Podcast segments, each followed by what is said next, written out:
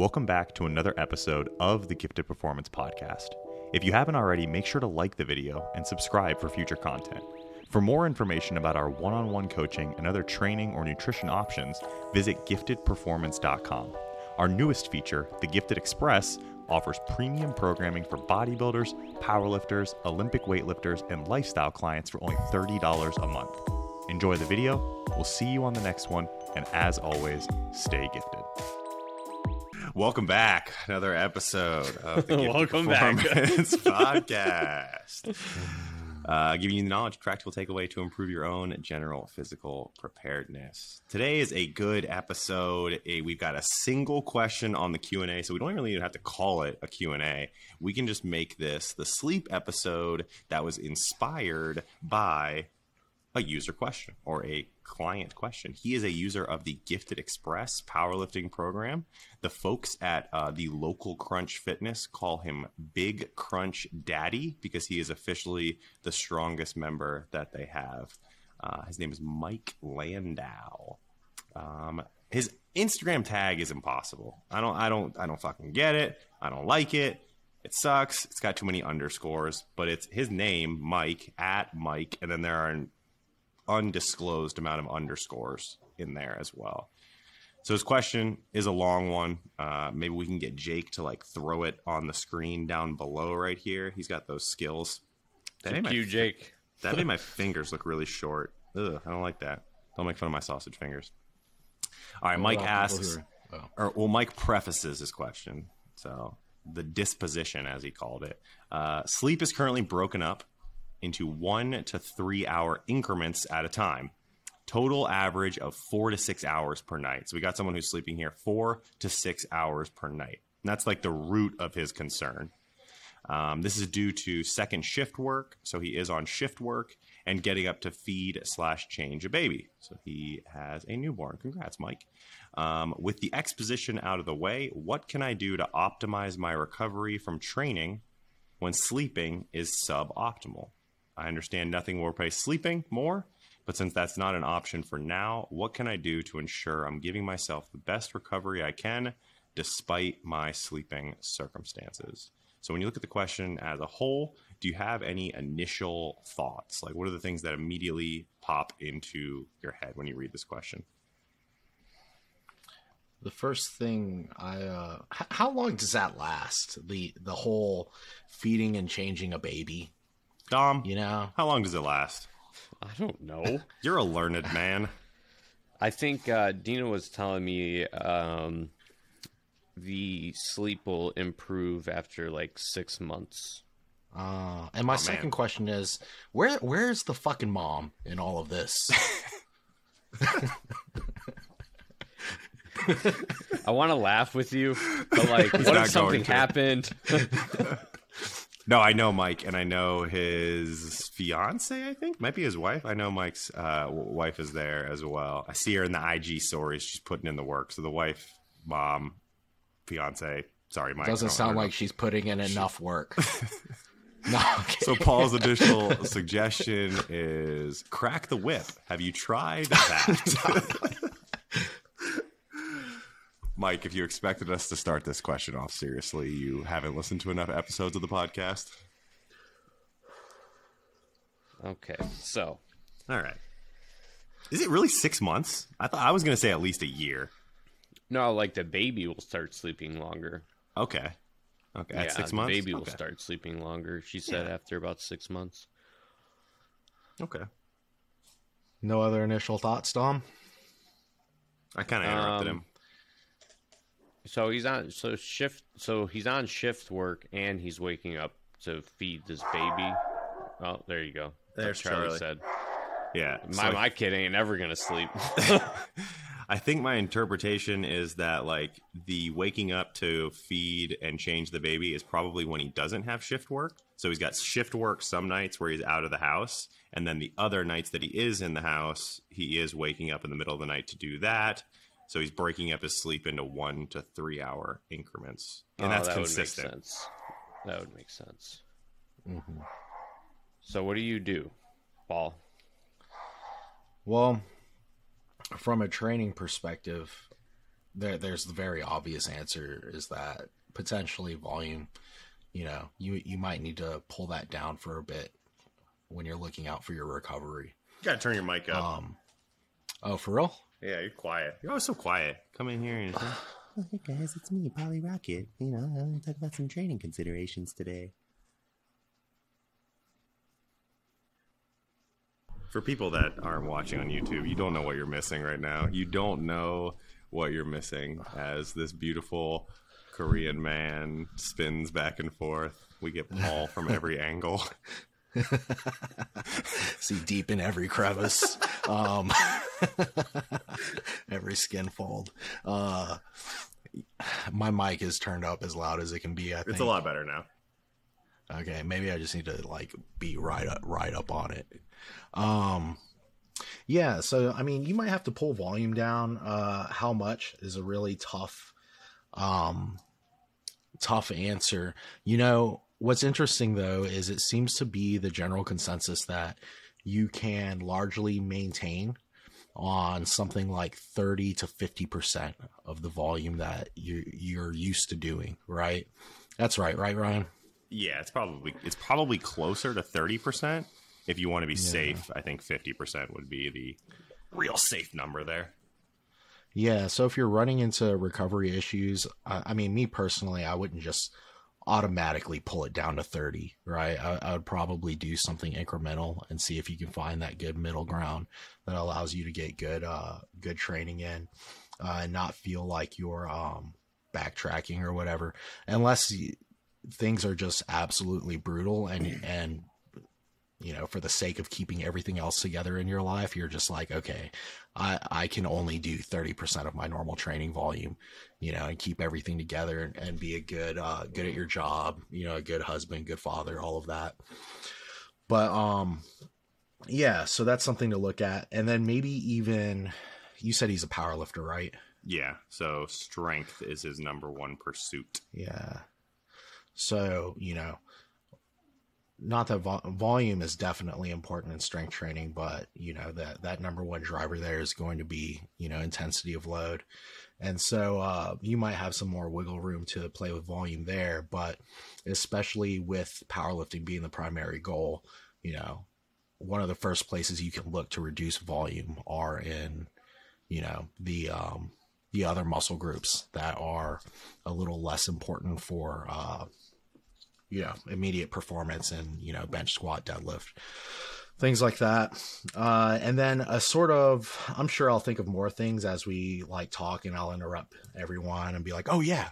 But um one of the first uh or one thing that really comes to mind that i remember uh being mentioned in grad school is that if you have say a bad night of sleep where you only get three four hours of sleep five hours of sleep it may be a better idea and this is going to be very individual but it may be a better idea to actually train earlier in the day because then it's almost like training after a nap versus training after you know being sleep deprived for several several hours. So if you only get three four five hours of sleep and you train eight 12 hours later that may have a larger impact on um you know how fatigued you feel over that session So if you're so you're saying if that like last segment of sleep is like two hours before you wake up, go train after that, and then try and fit a nap in somewhere else throughout the day.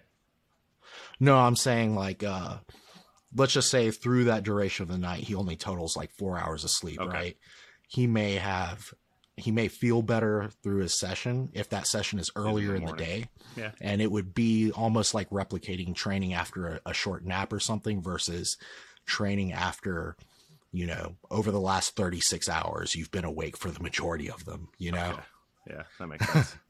yeah So I think the what he mentioned to me that he was going to try and do when fatigue was really high was that he was going to do like one set of his accessories so that he had like maybe four sets of accessories, three sets of accessories, four sets of accessories total um, while just doing the strength and the like complementary strength movement. So a session might be like Uh, we're gonna do back squat, heavy back squats. Um, the core accessory movement might be like a deficit stiff leg deadlift, and then it might have like leg curls and leg extensions, like single leg deficit squats or something like that. He would just dial back the second half of that, but do the first half as it's written. Is that kind of what you were getting at with like pulling down the accessory volume? That yeah, that's probably where I would start. Um, and yeah, one hard set w- would be okay, or warming up to a hard set, or even something like for the single joint movements, even like rest pause, myo rep stuff might allow you to get some decent volume in, but without all the uh, extra junk volume and all of that. Now, how about um? So let's say it's the same workout: back squat, and then it's stiff leg deadlift, leg extension, leg curl, and I don't know, like a yeah, like a single leg deficit squat.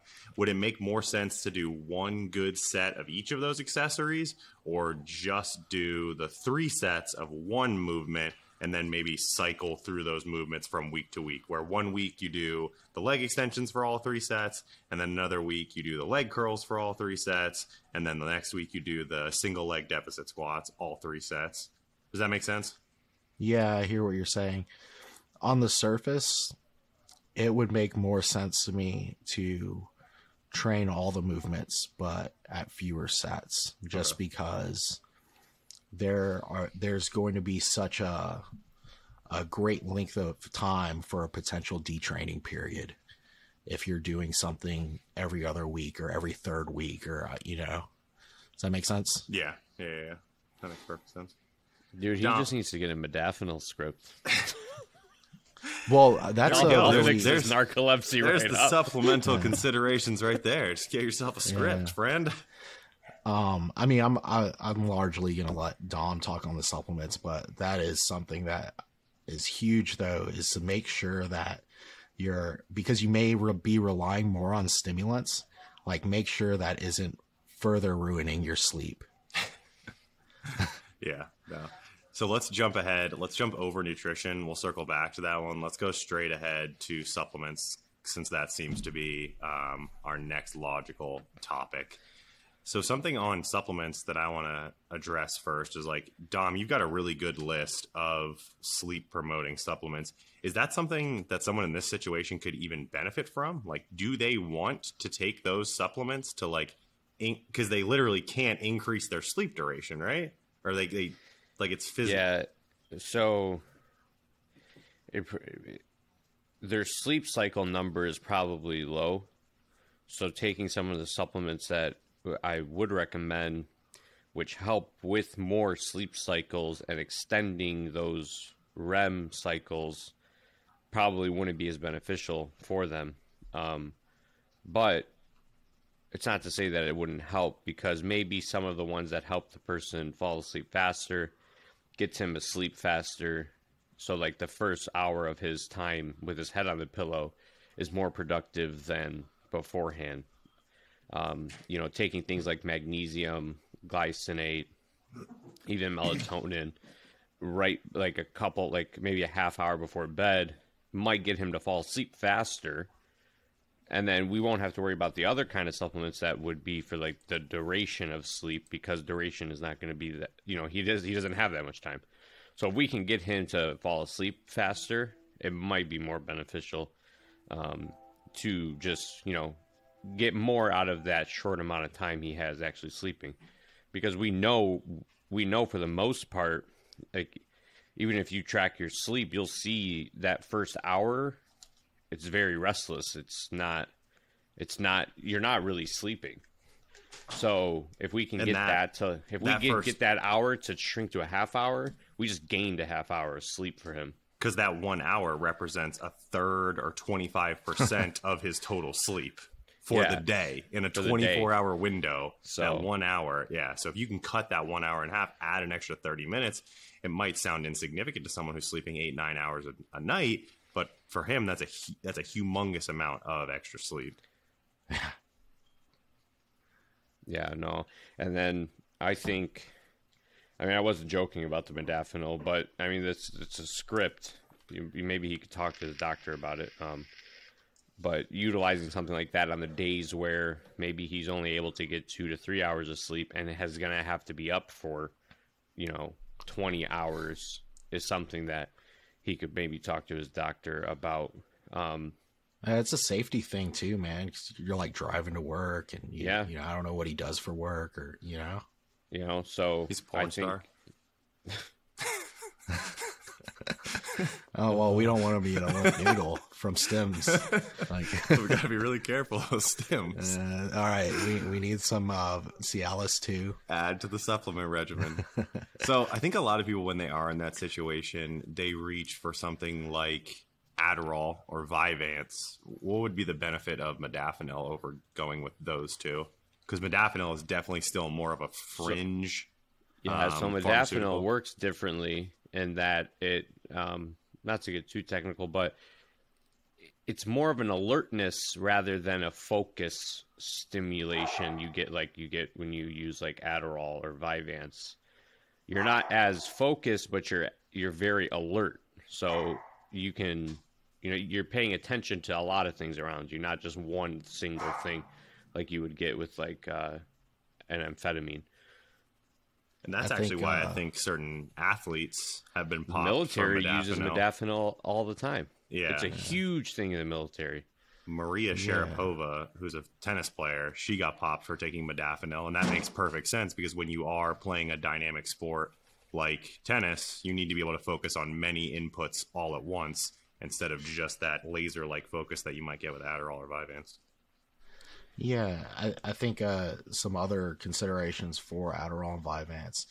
Um, there, there's probably a greater risk of um, forming habits, bad habits, and potentially even addiction. You know, there's a certain euphoria that comes with Adderall and Vyvanse that a lot of people like and potentially get addicted to and end up abusing.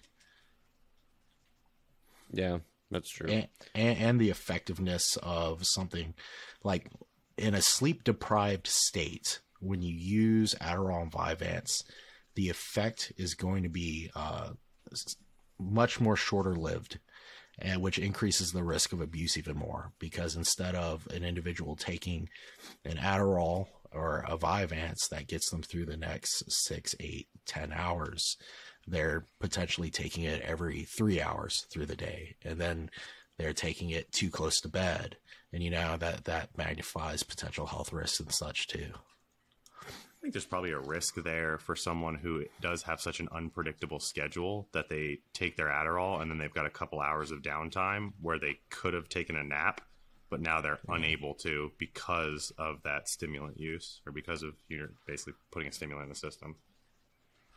Potentially and that that may be huge for somebody like him you know Yeah. getting some sleep where he can and trying to make up for it as much as he can even though you can't completely make up for all of it taking naps or taking slightly longer nights of sleep when you can uh, is definitely better than nothing Get it where you can might be a pretty good little nugget of advice for him right there, right? Like if it's 10 minutes or an hour or 2 hours, if you can get it, get as much as you possibly can. Yeah. Um, eh, but on the bright side with this question, you know, this it could be longer, but this sounds like it's probably a, a fairly short period of his life, six months, you know, and um, I mentioned this on a couple of podcasts. You know, when I was in grad school and I was getting my master's teaching and I started coaching, I had a nine month period where um, I only slept three to five hours a night or something like that. And yeah, I mean, you can probably expect to not make as much progress. Um, and we'll probably get more into that when we talk about the nutrition stuff. But one thing I would urge him to do is to try to be in as much of a rhythm as he possibly can, uh, which is tough. And when he's out of this phase, to really buckle down and try to get back on the sleep habits because once once you kind of fuck those up and you fuck them up long enough, it's like it's such a huge challenge to get back going again. It's like trying to start flossing. It's feels fucking impossible. I never Um, started. never started. yeah. Um, and, uh, you know, when you go, because it took me a couple years, uh, more than a couple years to actually buckle down and get things normal again. Your body, when it's so out of rhythm, even when you build those good sleep habits, it, it may take several months for you to actually get good sleep again. Weird shit will happen. You'll just wake up at three in the morning and you're like, well, I guess I'm up. I only slept five hours. Like, you know, and it takes a while to, before you can get your body sleeping seven plus hours a night in, in one Wow. go or one or two goes. Post contest prep, my sleep would always be like that because during prep, my sleep just gets absolutely horrible, and it might take you know four eight weeks post show for that stuff to kind of level out. How about on the um, how about on like the non supplemental, non training, just purely like habits or kind of like lifestyle hygiene side of things? What are the things that you recommend to your clients in terms of improving their sleep? Me, I'm a big journaling guy. I feel like a lot of people go to bed with a lot on their mind, and I find that letting having them write it down before they go to bed or have like a checklist that they when they finish off their checklist they're done for the day their mind isn't racing on what needs to happen that next day that's a that's a trick that i like to use I like blue light glasses. What's it where's the re- where's the research at on blue light glasses where where are we at on that I, I've never looked at it. I've just seen like CNN articles of, like quoting some Harvard health, health guy or that's, I something. mean, that's that's doing research. What did the article say? Said good. Okay, then that's that's good. Dom's on to something. Listen, dude, my headaches have gone away. My eyes are not as dry. Unrelated to sleep. I sleep better. Oh, there we go. but did they fix your gut health? It is probably all related to my yeah, gut. honestly, sleep quality is all to your gut health. Give it yourself all a has nice to do with your cleanse. butthole health. I'm starting a new thing, butthole health. But blue light, you know, you see a lot of people promote those, talk about those. Do you wear those throughout the day? Do you wear them before I wear bed? these throughout Both. the day. Okay. And then I have tinted ones that I'll wear at night. You know what is some absolute fuck shit? I went to the eye doctor to get a, con- a script for my contacts. Got my contact script. Had to deal with the guy doing all sorts of weird shit, f- fucking poking my eyes and stuff. And I go to buy glasses, and they're like, "This is a contact script, not a glasses script." They're the same fucking thing. It's an exam on my eyeballs, and I need the same thing. But Warby Parker's like, "No, we need the we need the glasses." Pissed off. I'm trying to get those fancy glasses like you, Dom.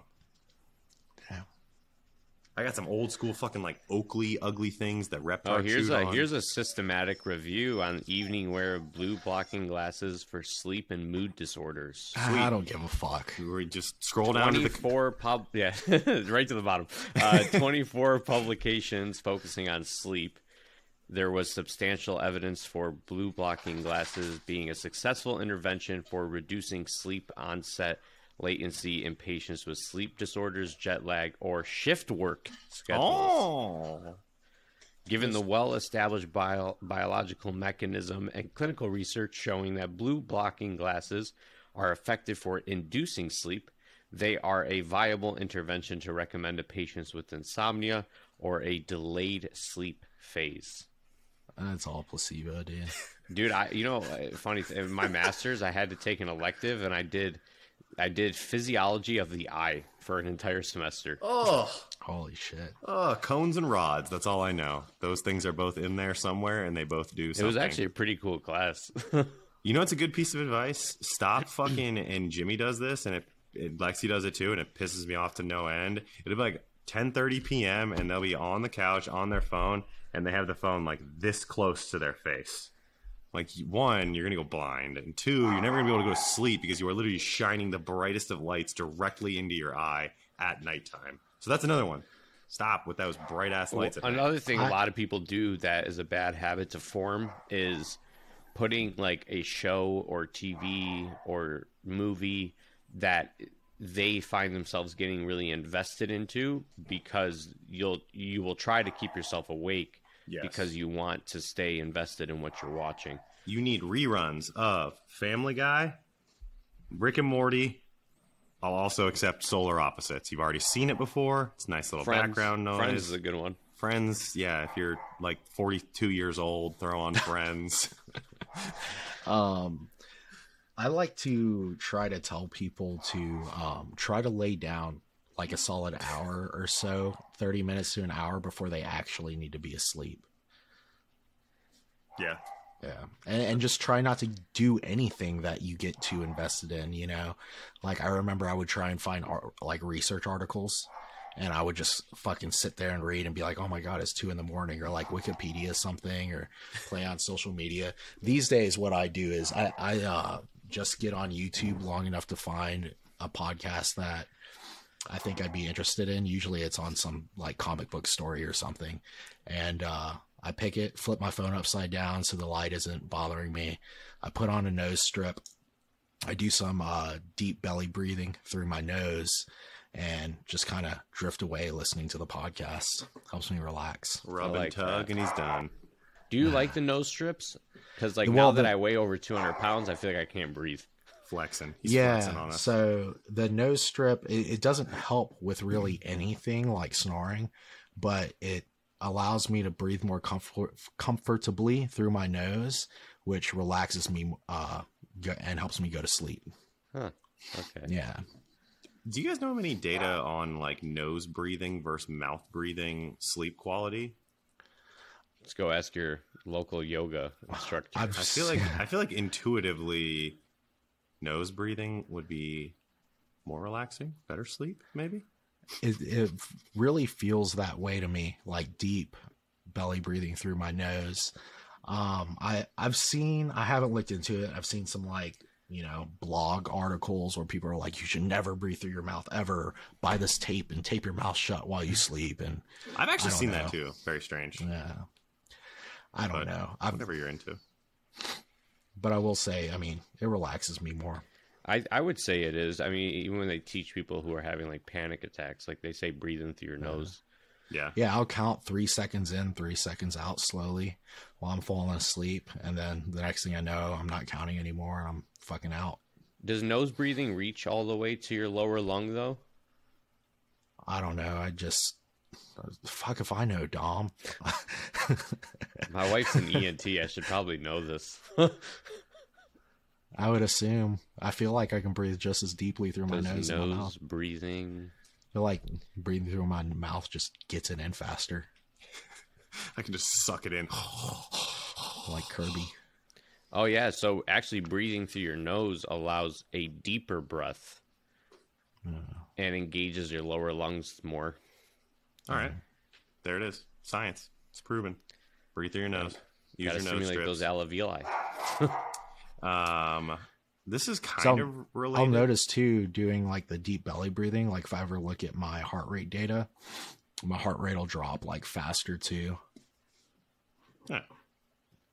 So I'll have like some of my workouts. Tom will write them in as like nasal breathing only, and it's like to encourage keeping a lower heart rate so you don't get out of control with like your mouth breathing. Um, Mhm. I don't think it's related to sleep quality or relaxation or anything like that. Here's a somewhat related question. People will say, keep your bed for, you know, sleeping and making whoopee, and that's it. Don't do anything else and don't do homework in your bed. Don't do anything that involves like being in a state of wakefulness or like, you know, just high brain activity in your bed. What do you guys think about like eating in bed or secondary question, eating close to bed? Good for sleep quality, bad for sleep quality. What do you think? Oh, that's a that's a doozy. It really is. Because I can eat and like have a really good night's sleep still. So wait, you said eat, eating in bed? Eating in bed it- slash eating close to bedtime. Oh, I always eat a shit ton close to bedtime.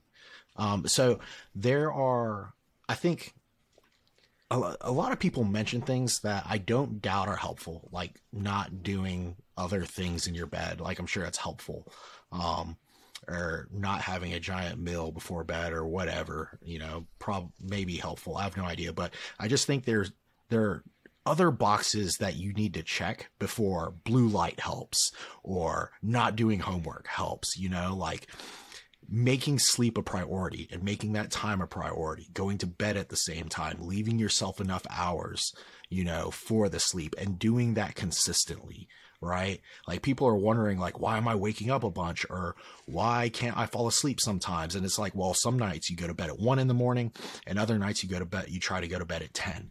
And you know, some nights you're sleeping 5 hours, some nights you're sleeping like 8 or 9. You know, when when your sleep schedule is all over the place like that, like all that other bullshit like isn't going to help you. Blocking blue light isn't going to help you like your meals, like doing other shit in your bed, like n- none of that stuff is going to help you if you don't nail down solid basics.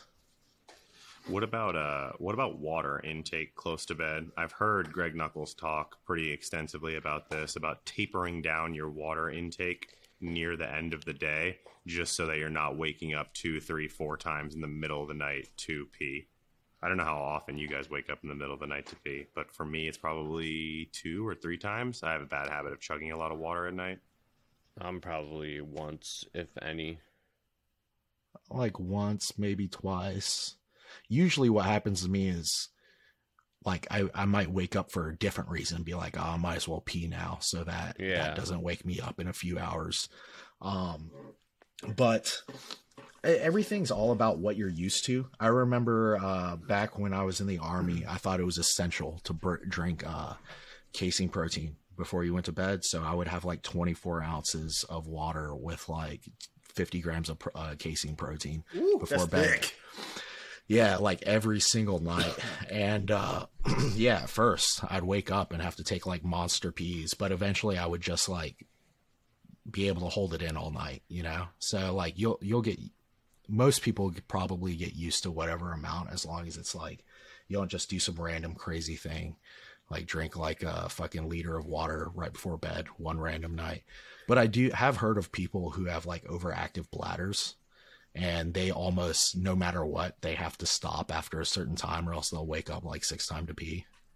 Six times? There's something crazy like that every Oh few hours God, if they don't sounds like- stop drinking. Like, I don't know, it could be bullshit, but Sounds I've heard miserable. people claim that. yeah Dom, what about you? Uh, maybe once, if that. I don't drink much water close to bed. Actually, not out of like habit. It's just I don't. I, I feel like I just don't do it. I, think the will of- do it if I go because I train fairly late at night and have my last meal fairly late at night. So if I train take, late as my- shit.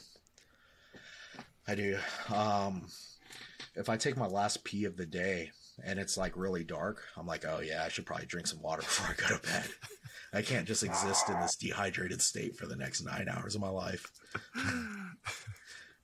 No, I think my problem is that mm, one of my last meals of the day is always just like so much salt. I, I just have a way too much salt in that meal, and then that compels me to drink an obscene amount of water. Because I'll drink like a half a gallon, close to a gallon of water from like 6 p.m. to 9 p.m., which I think is is probably a little bit excessive. Dom said, "What?" I don't know what it is. um, I, Dude, I, I, don't probably know. have like three liters of water a day. That's like the crazy. Like I always have. I've always drank so much water. So I have that like half gallon thing that I bring. I'll do like four of those like easy in a day, and that doesn't count like the coffee and random Gatorades and shit that I'm drinking. That's a Yeah, lot. I don't track my water. I just I'm a hydrated anytime lad. I pee, anytime I pee, uh, and and it's on the darker end, I'm like, I should go have a glass of water right now. My pee is very rarely any color other than completely clear. Oh my god. Uh, Someone's gonna say that you're hyperhydrating and losing all your minerals. That's fine. That's fine. I'll pee on them. All right. How about a nutrition side of things? Let's take a nutrition, maybe from like a sleep consideration thing. I don't know if there's a lot like to talk about there with like nutrition and its interaction with sleep, but maybe like a nutritional considerations, understanding that there's an extra recovery demand here if sleep isn't being met. So, can I just eat more calories, drink more whole milk, and not sleep at all? yeah. Um, did you want to start, Dom, or you want me to jump in? Sorry, say that again. The nutritional side. Paul can go. Thanks, thanks, thanks for being Dom- here. Dom's Dom's busy on Pornhub right now. Um, so uh, that was a really bad joke, but anyways, um, I would be I very very obviously i probably wouldn't do uh, much dieting or any drastic dieting in this time frame right? Because you got to think of like your recovery. There are a lot of things that contribute you know your sleep your food your stress or whatever. And losing sleep is some form of stress and that is going to lower your ceiling for what the amount of stress that you can tolerate right? So by going into a diet you know that that sort of lowers the ceiling even more and you're pro- probably have a lot of life stresses along with this kid. So so that recovery capacity is just sort of dwindling down the, the more stressors you add to your life. Uh, so but you also probably don't want to be in a uh, a large surplus either because you're, you're probably not going to partition food as well as you could when um, training volume is higher. Uh, and you know they they're if I'm not mistaken are are like research studies that show that you know losing the sleep as well you know sort of may expose you to more unfavorable body composition changes right um there was something else. Eh, but another thing you're going to have to be careful about is you're awake for more hours a day. So that was the biggest challenge for me. We dieted. Uh, you you were uh, doing my nutrition and my training back when I was sleeping very little in grad school, Ryan, and uh, we we got pretty damn lean. I remember that year I went from 270 down to like 207 at the lowest and the biggest challenge there towards the end when hunger was really high was I was just awake more hours of the day and I couldn't spread my food enough to uh, not suffer.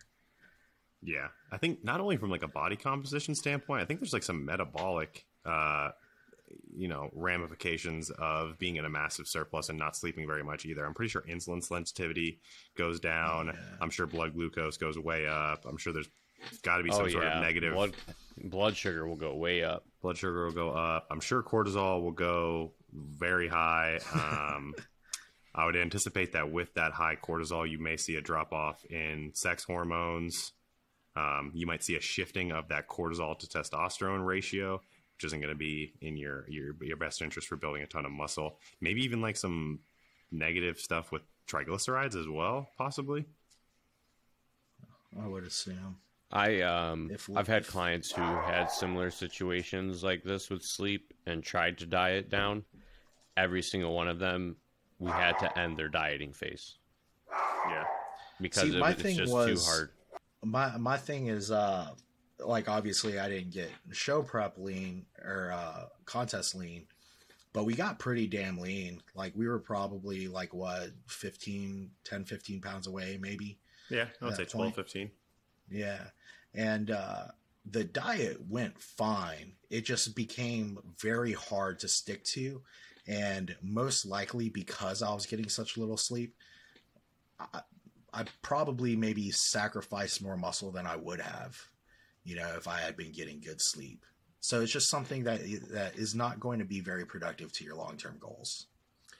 Had that had that prep been seen to its end, I I don't think that the final product would have been something that was like your best or anywhere close to it. Because I, I would say the hardest 80% of a contest prep is probably backloaded into the last 20% of that diet. And I think where you were was probably in that last 20% where things were going to get pretty uncomfortable and as cardio yeah. ramps up and training gets harder and food gets lower, if you don't have sleep to kind of wipe the slate clean each day from a recovery standpoint, eh, shit gets a little shit gets a little hectic. Absolutely, dude. And I think uh, I remember now. Granted, that dieting that year, I spent more weeks in dieting that year than probably you know for my actual prep but my hunger was higher there than at, towards the end of that than it had ever been on prep you know when i actually did a show so there may have been I, I, don't it's hard to say whether it was how many weeks of dieting i did that year or you know the almost the the 60 plus pounds that I lost is probably a factor, but there may have been something there with the lack of sleep just causing hunger to be even more unmanageable. Don't some of the time restricted eating people say that like intermittent fasting or TRE improves sleep quality? I feel like I've heard that. That's interesting because Is there is that research or is that like blog talk? That was like someone posted it. And this was not like research. I think they were referencing research, but I just didn't read the studies because I think there's something Lazy. with like the circadian rhythm, but it's interesting because people say that you definitely want to eat, you know, somewhat within a reasonable proximity of bed, but you don't want to eat too much. And with intermittent fasting, typically your calories are backloaded to the end of your day. yeah. You know, I also don't know if that would pertain to this situation because Mike doesn't really have like a bedtime or like a sleep time because things are so variable from day to day. yeah. Yeah. All right. Anything else on the nutritional side? Maybe like a macronutrient ratio that's going to help him the most. Anything to be concerned with on the macros? We said maintenance or slightly cal- higher in calories. I'd say, you know, make sure you're getting your protein in. I don't know if I have any special instructions on carbs and fat. What do you guys think? no, I don't really have anything special to say. Yeah, I think No. total caloric intake is going to be the biggest thing to control, and then m- maybe there's there I, I couldn't maybe there's a small benefit to keeping like more carbs around the training window, but I mean I couldn't say that for sure. Yeah. So nothing to obsess with over there. Nailed the supplement side. Got the training done. He's already on the right path there. What do you guys think? I think we just did a. I think we just did a good job. We we invoice. did. We invoice him hundred dollars each for our time. You're welcome. Um, anything else? Wow, we're the best, guys. Pat yourself on the back we're doing good by the community. Got a he's got a newborn, you know, we figured out that he's got a wife, fiance, something like that, their support. What'd you name your baby? Did you name it the squad father? Did you name it Dominic? Did you name it Paul? If not, you know, it's not too late to change your mind and change Oh. the name of the baby. I have a little bit of anecdotes Let's hear it. Um, I sort of feel like in periods where sleep is low, that I benefit more from potentially having the off days between training. So obviously, if you're lowering your training volume, like you, you can go through through it one of two ways. You can train a lot of days a week and have shorter sessions, or you can train fewer days a week, but every day of training you pull out a, a session may become longer. So you kind of have to decide what's better for your schedule. You know, a few longer sessions or several shorter sessions through the week with your volume more distributed. But I sort of feel like ha- having tho- those days off becomes a little more beneficial. Won't work, Paul. Won't work. He's on Team Builder, and Team Builder waits for no man. The Gifted Express rolls right along, whether you're at the station or not. Get your ticket, get on board, and prepare for a wild fucking ride. Sign up, dollar a day, get all of your training needs. You could be a bodybuilder, you could be a powerlifter, you could be a weightlifter, you could even be a lifestyle client. That's some amazing savings. And you can get jacked and strong, like Mr. Mike here that concludes our episode for today. Today was all about sleep. If you do want to see another episode with a PhD in going to sleep, go ahead and click the link, click the box that's going to be up around here somewhere. Uh, Dom and I did a great episode with Dr. Allison Brager, who is a neuroscientist, and we talked all things sleep. Not only is she a neuroscientist, do you see she's officially an astronaut now? They're sending her Yeah. space. Yeah. Wow. Wow. Unbelievable. Wow. Astronauts on the podcast, only here at the GPP. If that doesn't deserve a like, a comment, and a subscribe, the big three, then I don't know what will. If you don't do that, we might not see you on the next one. If you do, we most definitely will see you on the next one. In the meantime, stay gifted. Bye. Paul, you're so delayed on those now. Paul, you're off your game.